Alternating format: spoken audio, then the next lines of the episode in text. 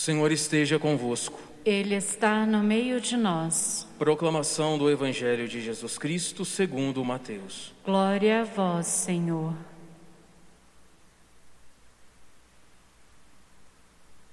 Naquele tempo, disse Jesus: Ai de vós, mestres da lei, fariseus hipócritas, vós pagais o dízimo da hortelã, da erva doce e do cominho, e deixais de lado os ensinamentos mais importantes da lei, como a justiça, a misericórdia e a fidelidade.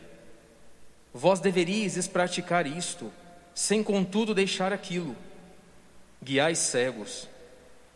Vós filtrais o mosquito, mas engolis o camelo.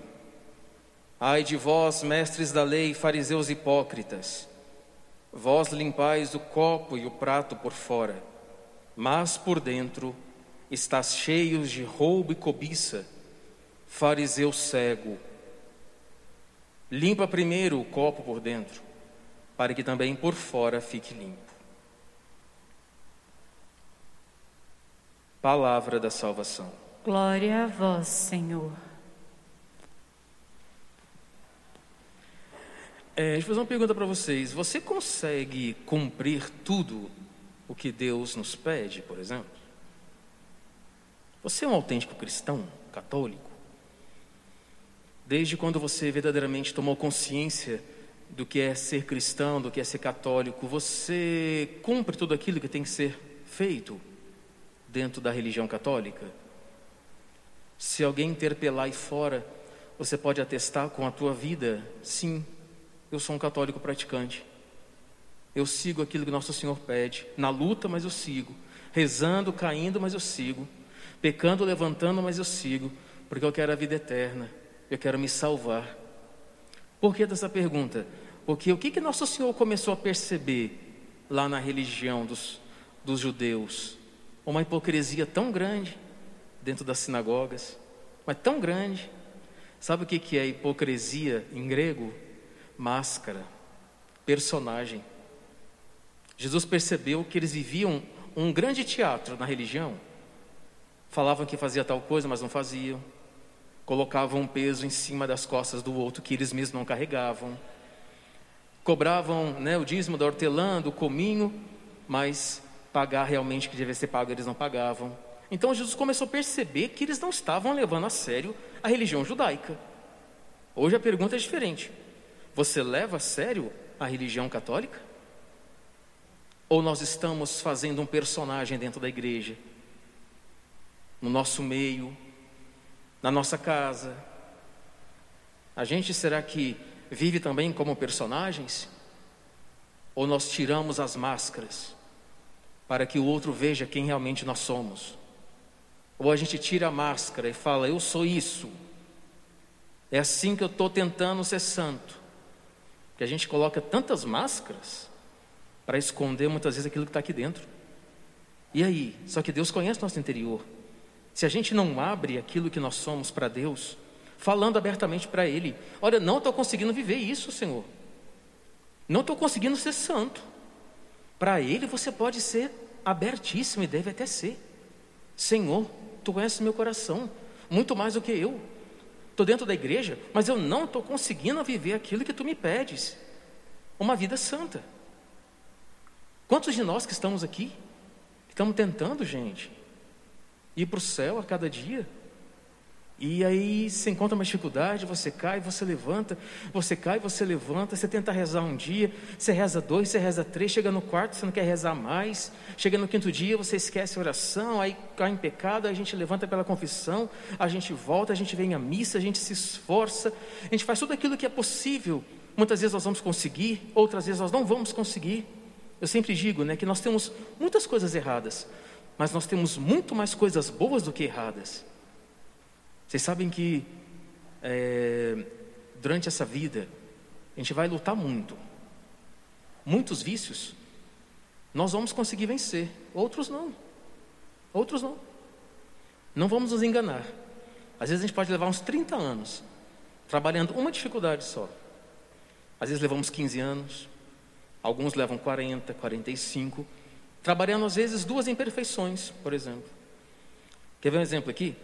Por exemplo, se nós chegarmos a um nível assim, quer ver?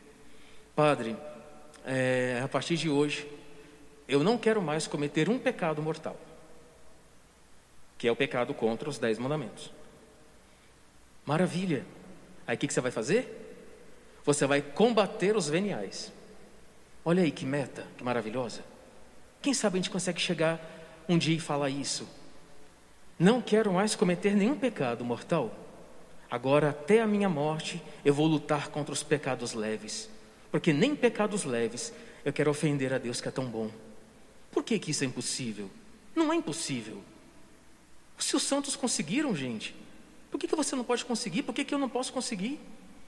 É porque, no fundo, no fundo, quem é que eles visavam lá no fundo? A vida eterna. Para eles, essa vida aqui, eles não estavam nem aí. Eles desprezavam essa vida, sabiam disso? Enquanto muitos buscam o corpo, o culto do corpo, o dinheiro, o patrimônio, a riqueza, o luxo, os santos desprezavam o mundo. Eles não estavam nem aí para esse mundo.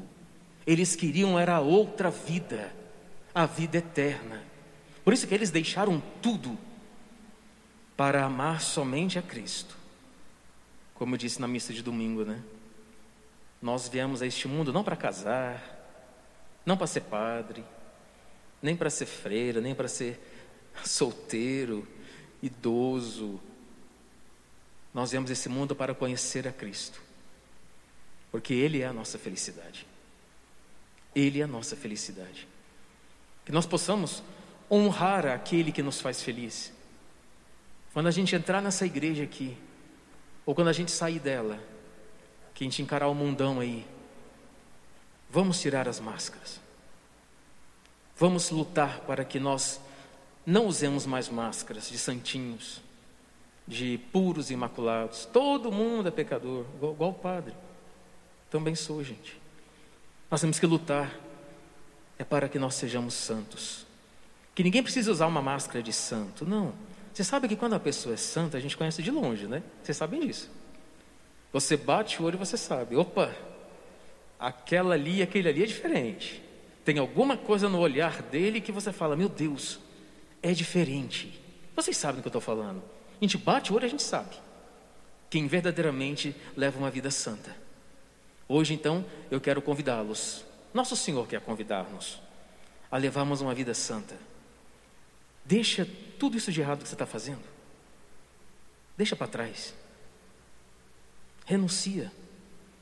Vale a pena, gente. Tudo aquilo que hoje lhe causa uma certa alegria, que é ilícita a Deus, deixa para trás. Diminui a vaidade.